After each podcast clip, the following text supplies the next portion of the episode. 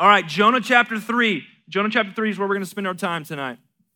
Let me recap. We've been in this series, Relentless, for the past couple of weeks. And my hope with this whole series is this, is that you would grab onto, as we look at the book of Jonah, that you would grab onto God's relentless heart and pursuit of you and God's relentless heart and pursuit of other people. Even the people that you would consider to be your enemies. Even the people that you could care less if they knew God or not. I want you to grab onto that. I want you to, to understand that that's who God is, and that's how God loves, and that's how God pursues relentlessly. So we looked at Jonah chapter one, and really, like if we could just sum it up, it's this picture of this self righteous prophet, Jonah, who runs from God's call on his life. And yet God graciously pursues him relentlessly. And as we know that Jonah gets swallowed up by this fish, and then we transition into chapter two.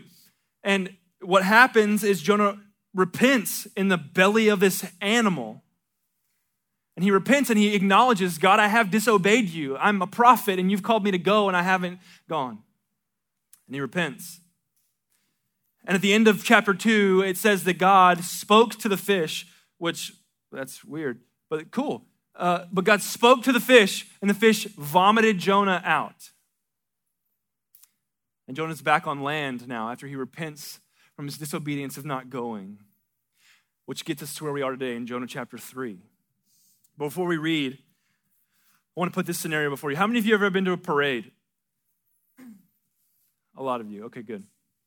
Uh, so I've been to a parade also. I've been to many parades. I don't know why, but I've been to a lot of parades.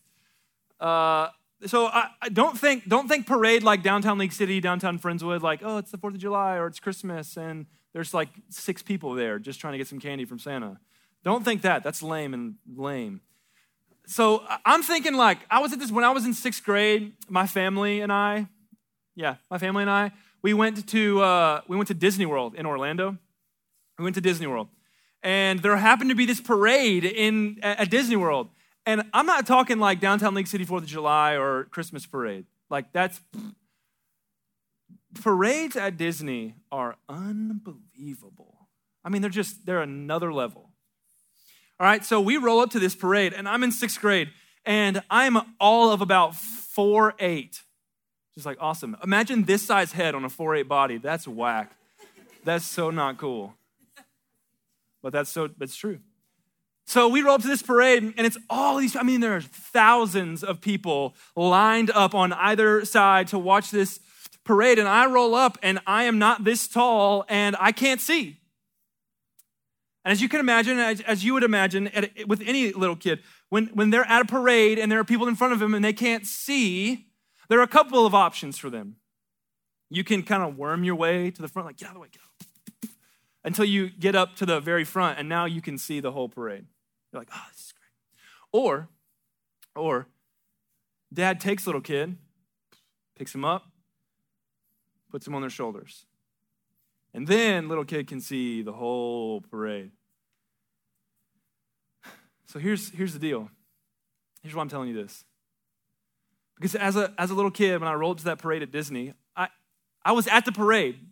Even though there were people in front of me, I was at the parade. I was in some, in some way, in some form or fashion, I was experiencing the parade. However, I wasn't experiencing all that the parade was because I couldn't see all that well. I was blinded by some people in front of me that were taller than me. And it took me or somebody, it really it took somebody changing my perspective and putting me, it takes, a, it takes somebody putting this little kid on their shoulders to change their perspective so that they could get the full experience of the parade.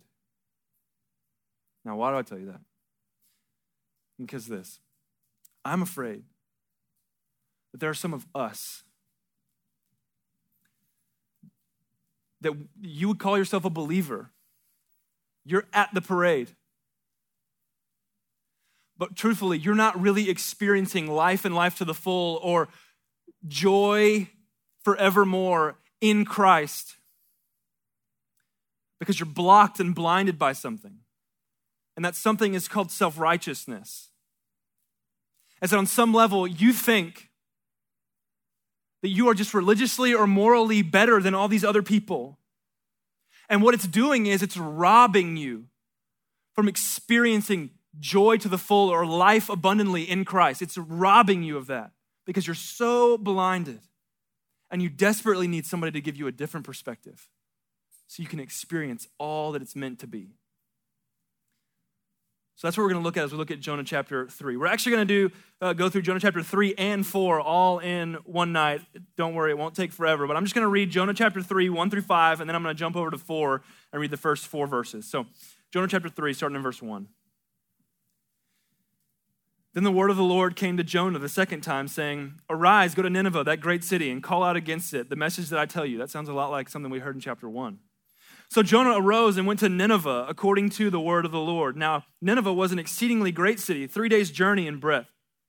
Jonah began to go into the city, going a day's journey, and he called out, Yet 40 days, and Nineveh shall be overthrown. And the people of Nineveh believed God. And they called for a fast and put on sackcloth from the greatest of them to the least of them. Jump over to chapter 4, verse 1. But it displeased Jonah exceedingly, and he was angry. And he prayed to the Lord and said, Oh Lord, is this not what I said when I was yet in my country?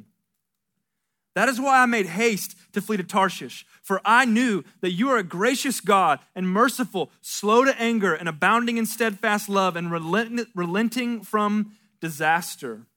Therefore, now, O Lord, please take my life from me, for it is better for me to die than to live. And the Lord said, Do you do well to be angry? All right, so let's just set up what's going on here. Jonah gets puked out of this fish because God is gracious to him. Jonah repents, he gets vomited out onto dry land, and God comes to Jonah again, which, by the way, is complete grace because this is a, supposed to be a prophet of God that was like, hey, God, I know that I'm a prophet. That's fine, but I'm not going to do what you say. I'm going to live my own life. This is my way. And he flees, and God, God is so, relent, so much relentlessly pursues him and loves him, and he he swallows up Jonah in this fish. Jonah repents, gets vomited on the dry land, and then he comes to Jonah again and says almost the same thing Arise, go to Nineveh, call out against it, tell them the message that I tell you. And instead of saying, So Jonah got up and went to Tarshish, it says, So Jonah got up and went to Nineveh, according to the word of the Lord. So Jonah obeys.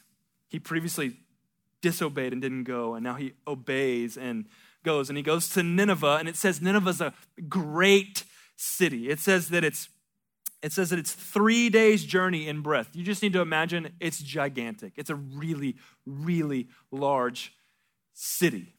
So Jonah walks in, and he's about a day's journey into the city, which I don't know how far that is, but that's a lot of city. And he walks in, man, about a day's journey in, he this is his message. Yet 40 days, and Nineveh will be overthrown. Exclamation point, drop the mic. That was it. It's like, good sermon, bro. Yet 40 days, and Nineveh will be overthrown. And look what happens. Look at verse 5 in chapter 3. And the people of Nineveh believed God. What? Like, here's just a side note, okay? For those of you in here who are terrified to share your faith, for those of you in here so scared or you're worried you might get turned down or what, whatever, this right here, this scene right here is proof to you that salvation, that belief is completely a work of God and not a work of you. Because Jonah comes in and says, Yet 40 days and Nineveh will be overthrown. In Hebrew, you know how many words it is? Five. He said five words. And these people say, We believe God. We believe God. So here's what that's proof for me it's not about how eloquently or smart your message sounds, it's how truth filled the message is. And the gospel that you bring, Christian, is the truth. Don't add to it. Don't try to spice it up. Don't think you got to get some, give them something different. No, give them the gospel. It's enough. Five words. And the Ninevites believed God. what could God do through you? Give him the gospel. So this is what happens. The Ninevites believe. And look, look, let's keep going. Verse 6. The word reached the king of Nineveh. Okay, so now Jonah's word has reached the king of Nineveh. And he arose from his throne, removed his robe, covered himself with sackcloth and sat in ashes. This is just a picture of repentance, right? Verse 7.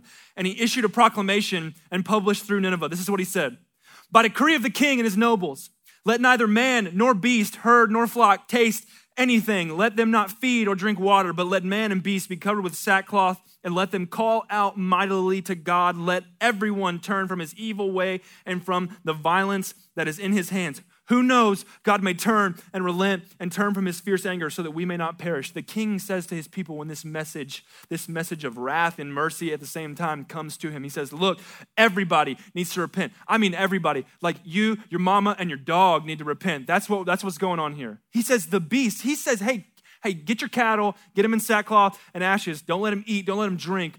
We are repenting before this God. And hopefully he'll relent. That's, cra- that's crazy. Here's what that teaches me the gospel changes, the message of God changes everything.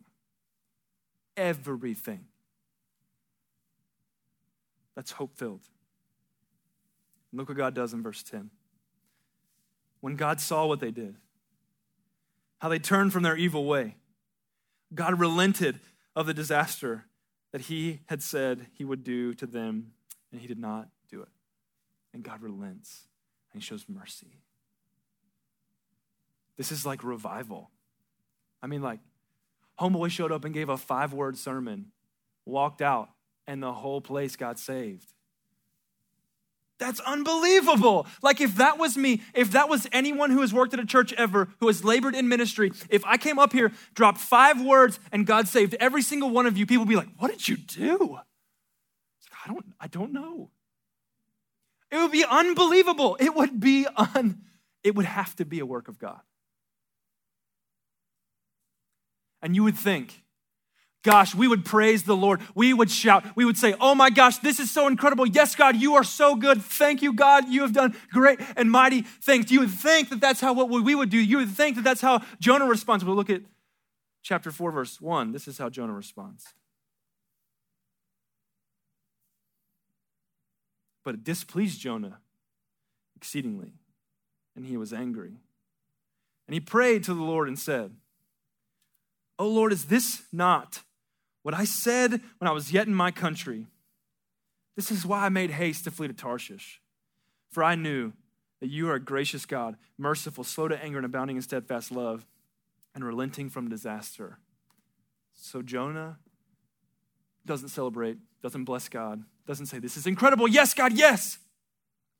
I'm a prophet bringing your message, and these people were brought to repentance. Yes, God, thank you. He says, God, in so many ways, this is Cade's version. God, you got it wrong. I can't believe you did this. I knew you'd do this, and I'm mad at you. I can't believe you saved those people I can't believe you showed those people kindness. I can't believe you showed those people grace. I can't believe you showed those people mercy, God. They don't deserve this, God. You know what that's called? It's called self righteousness. what we're going to see as we move through four is that self righteousness can be a lot like being a little kid at a parade. You're at the parade, but you can't really experience all that's going on. You need somebody to give you a different perspective. And Jonah desperately needs a different perspective. So we're going to look at this idea of self righteousness. But let me give you a definition of self righteousness first. This is my working definition. It's not from Webster's dictionary, it's just what I think. All right, here we go. It's going to work for us tonight. This is self righteousness, thinking that you are morally or religiously better than the other people around you, or period. Thinking that you are and looking at yourself in a way that, that you are morally and religiously better than those around you. You're just better. It's called self righteousness. So let's look at Jonah's identification of self righteousness. We'll jump back up to chapter 4, verse 1. It says, But it displeased Jonah exceedingly, and he was angry. That's the first thing, that Jonah gets angry. The first sign that Jonah's self righteous is he gets angry. God saves, and Jonah doesn't, doesn't celebrate. He gets mad at God. God, what the heck are you doing? He questions God. Like prophet appointed by God, that would mean that God's his boss in so many ways. Turns back to boss and be like, uh, hello, did you get that one wrong? And he gets angry. Just proven self righteous Jonah. So he gets angry through verse 3. In verse 4, God, God asks him this incredible question. And the Lord said, Do you do well to be angry? Like, it just, like, how kind does God seem right there? Like, kind, but like, I just punched you in the throat. Do you do well to be angry, Jonah? I mean, does this really make sense, buddy? Let's see what Jonah does. Verse 5, he doesn't even respond to God. It says this Jonah went out of the city, sat to the east of the city, and made a booth for himself there. He sat under, under it in the shade till he could see till he should see what would become of the city. Now the Lord God appointed a plant and made it to come over Jonah that it might be shade over his head to save him from, the, from his discomfort. So Jonah was exceedingly glad because of the plant. But when dawn came up the next day, God appointed a worm that attacked the plant so that it withered. When the sun rose, God appointed a scorching east wind, and the sun beat down on the head of Jonah so that he was faint. And he asked that he might die and said, It is better for me to die than to live. So not only is Jonah angry, now he's sitting outside the city pouting like a kid. He's sitting out there pouting like, This isn't fair, God. Shouldn't have done that, God. And then God's gracious and like up, gives him this tree, and he's like, This isn't fair, God, but at least I have this tree. And he just keeps pouting. And so God's like, All right, dude. So God sends a worm, the worm eats the tree, the tree dies, and it gets really hot. And he's like, This is double not fair, God. And he's just pouting. Like, dude, what are you doing? How self righteous are you? Why do you think you're so much better than these people? So not only does he get angry, he starts pouting. Look at verse, look at verse 8. When the sun rose, God appointed a scorching east wind. The sun beat down on the head of Jonah so that, it, he was, that he was faint, and he asked that he might die and said, It is better for me to die than to live. And then God asked him this question again. But God said to Jonah, Do you do well to be angry for the plant? Now, Jonah didn't respond the last time. Now he's going to respond. Look at his response. And he said, Yes, I do well to be angry, angry enough to die. So not only has Jonah gotten angry and Jonah started pouting, now Jonah's getting really, really selfish. And he responds back to God, God asking, Hey, do you, well, do you well to be angry? Yeah, I do, God. I do do well to be angry. Angry enough that you should kill me. You're like, wow, you are mad right now. Like some of you have been in those arguments with your siblings or with your parents, and maybe you have been the person that said something that was really ridiculous, and like you were really mad at mom or dad, and you're like, why are you so mad? I don't know why I'm so mad, but you, you just hate me, don't you? Like, wow, that was an overreaction. Just like, okay. You've been there. So Jonah just, I mean, he just is radiating this self-righteousness. Not only does he get angry that God saves, but he starts to get he starts to get pouty because God saved. And then, then he just shows even more his selfishness. God, because you did this, I'm so mad at you, and I'm so mad that you did this, you might as well just kill me. Like, bro, chill out. It's anger and it's poutiness and it's selfishness. Jonah's saying, I want it my way, God. I am the prophet of God. I did what you said, God. I did. I went to the Ninevites and I cried out against them. I did exactly what you said, God. I deserve for this to go the way that I wanted. I deserve for it to go the way that I wanted. I did what you said, God.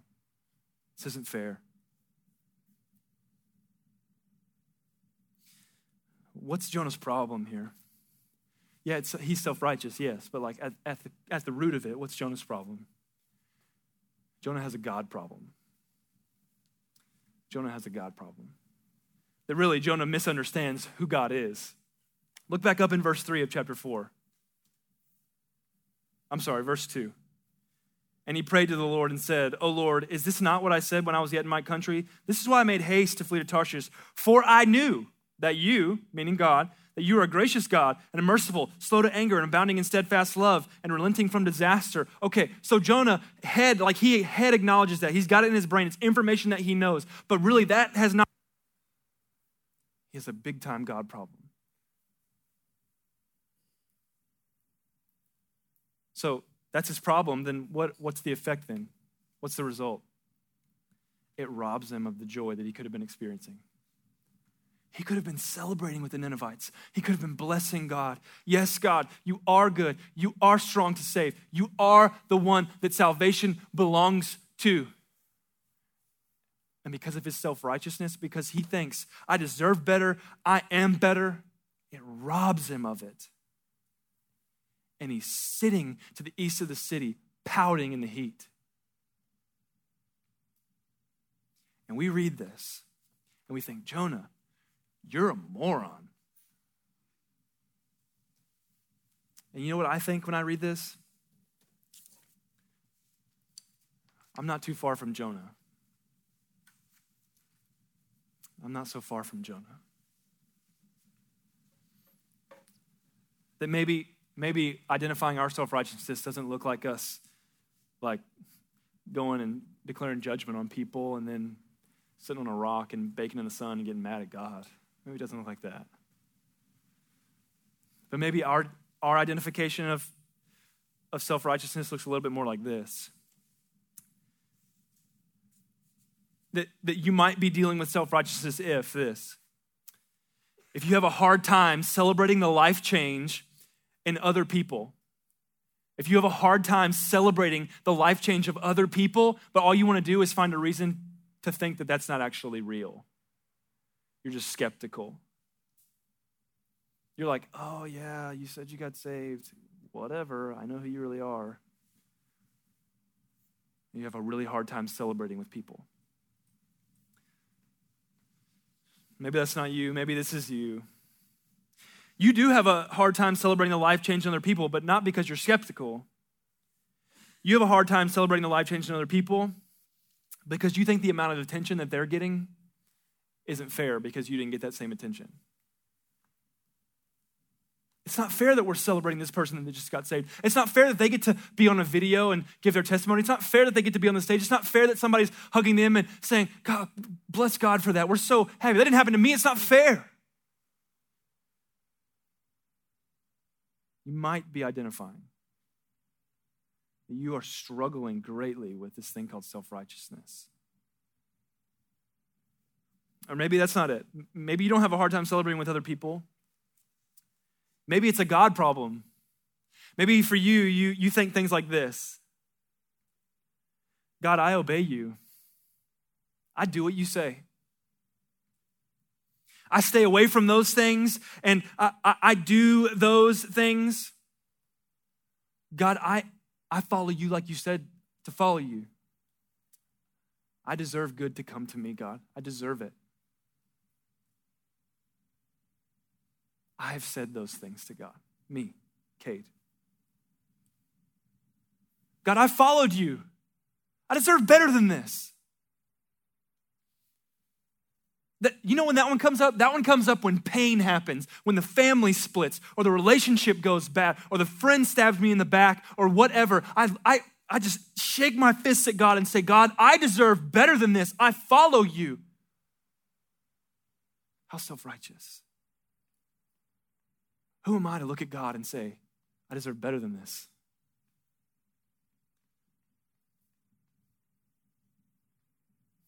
I mean, maybe that's you. Or maybe in the middle of the pain, you're not saying, I deserve better than this. Maybe you're saying to God, I don't deserve this. I'm good, God. You shouldn't give me bad things. I don't deserve this.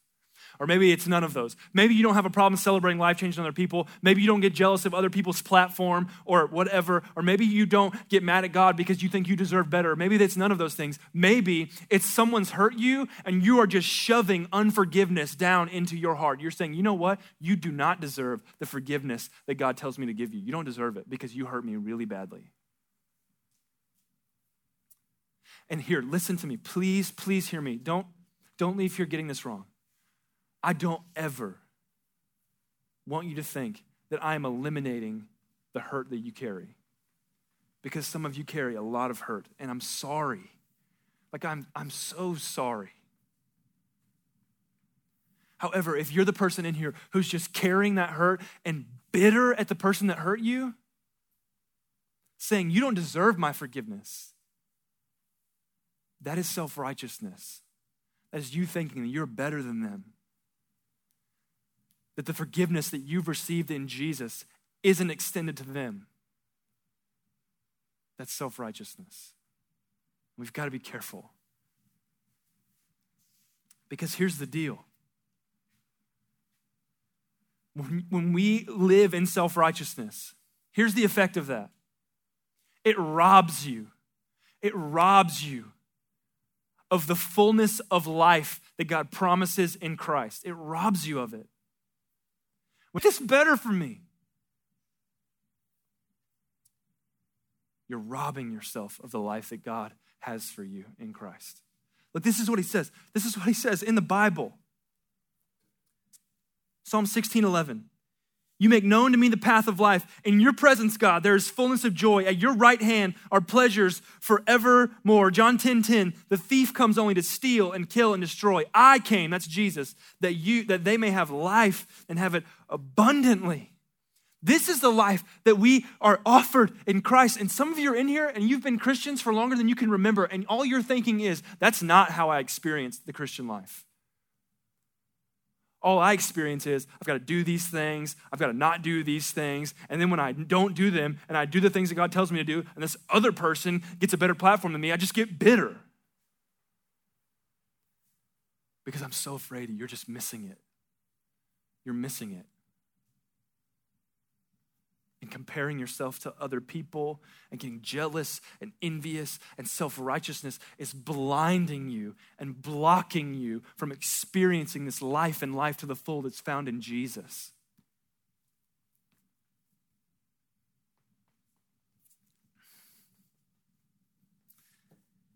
And not only is it robbing you from the joy that you could be experiencing in Christ, but here's the second thing that it's doing it's providing a really crummy picture of what it looks like to be a follower of Jesus. It's providing a really crummy picture to the world of what it looks like to be a follower of Jesus. Can you imagine when lost people see you, if you're just bitter all the time, they're like, hey, I know that they're a Christian. And if that's what it looks like and feels like to be a Christian, I don't want in on that.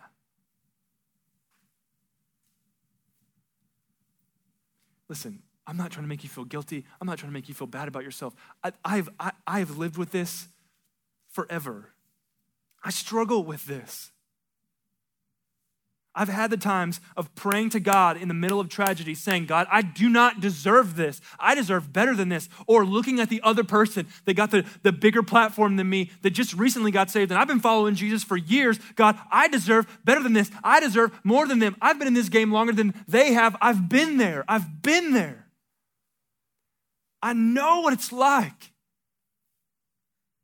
And I know that it robs you of life and life to the full in Jesus. I know it does. So if you're identifying yourself there, if you're a lot like Jonah, what the heck do we do to avoid this? What the heck do we do to get out of this? You gotta do one thing, and it's gonna provide you two things, really. You need to change your perspective. A different perspective so you can, you need to be like the little kid that gets picked up onto dad's shoulders. You need to get a different perspective so you can experience this more fully. So, how do we do that, Kate? I need to know we, number one, we see God for who he really is. We see God for who he really is. And you ask yourself this question Is my life about the glory of me, or is my life about the glory of God? Because Jonah's life was about the glory of Jonah. He sits to the east of the city and pouts. And God comes to him ever so graciously and says, Hey, bro, do you really do well to be angry? If you finish out chapter four, God says, Should I not pity these, Nineveh, these Ninevites?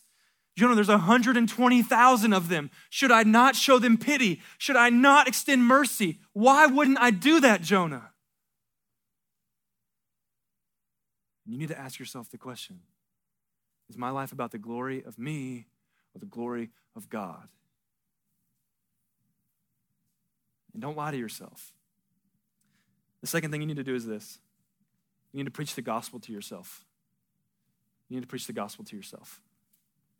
You need to understand that the gospel puts every one of us on a level playing field.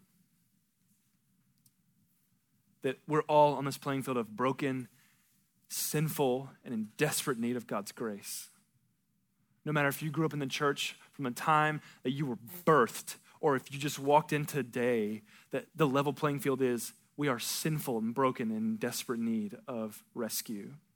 And God, in His great mercy for us, extends out and sends Jesus to come and live perfectly where you and I were supposed to, but couldn't because of our sin, and die the death that you and I were supposed to die because of our sin. But not only did He live and die, He did what none of us could have done. He went to the grave and then got up from the dead so that you and I could have the way because God extended unbelievable mercy. God showed us pity. God looked at us, whether you were in the church at one or you walked in today, God extended mercy to you and said, You can have life and have it to the full, and it's available for everybody who trusts in the name of Jesus. You need to preach the gospel to yourself and remind yourself this person that's getting a bigger platform than you, you're no different than.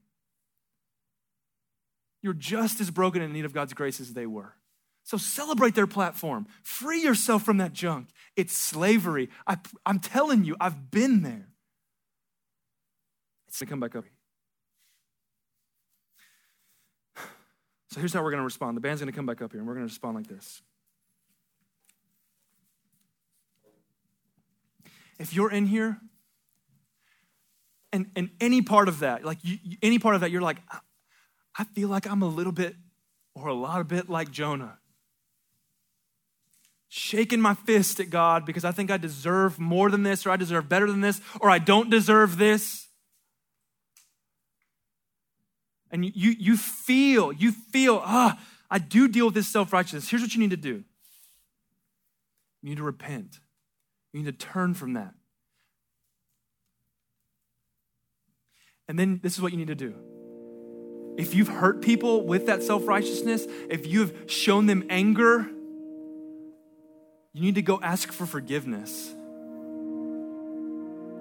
And then this is what you need to do you need to be free. You need to be free. You don't need to leave here with guilt thinking, oh, I'm terrible, I suck. No. The gospel frees you from this kind of stuff. Jesus frees you from this kind of stuff. Then, if you're in here and you're the other side, Maybe you're in here and you've been the victim of somebody's self righteousness. You've been the victim of somebody who was just super religious and thought they were better than you and they just threw judgment on you and you just got hurt and you're mad at Christians and you're mad at the church and you're just bitter. But you're showing up and put on this face, but you're really just, oh, you're mad on the inside. If you're there, Ephesians chapter 4 says, Be kind to one another tenderhearted, forgiving one another as God in Christ has forgiven you. If you've been hurt, I'm sorry. I'm so sorry. You need to extend forgiveness because it was extended to you in Jesus. And then if you're in here and you're none of those categories, you're like, okay, I don't think that I'm self righteous, and I haven't been the victim of one, of somebody being self righteous toward me. I just want more of Jesus. Like, I just, and you just go for it. Or if you've got baggage or questions or junk that you're dealing with from the week, and you need somebody to, to offload that on, there's gonna be people in the back that you can pray with. But you've got to respond. God doesn't leave it such that we can't. Let me pray for us. Lord, we love you. Thanks for the picture that Jonah provides uh, that, that really holds up a mirror to us really exposes the Jonah in all of us. And God, where, where, where that is exposed, God, would we repent? And where we have been hurt by those, would we forgive? And if we're none of the above, would we just press in and say, Jesus, we want more of you? You're unbelievable. You're slow to anger and abounding in steadfast love. So, God, change us. Make us more like your son, we ask. In his name.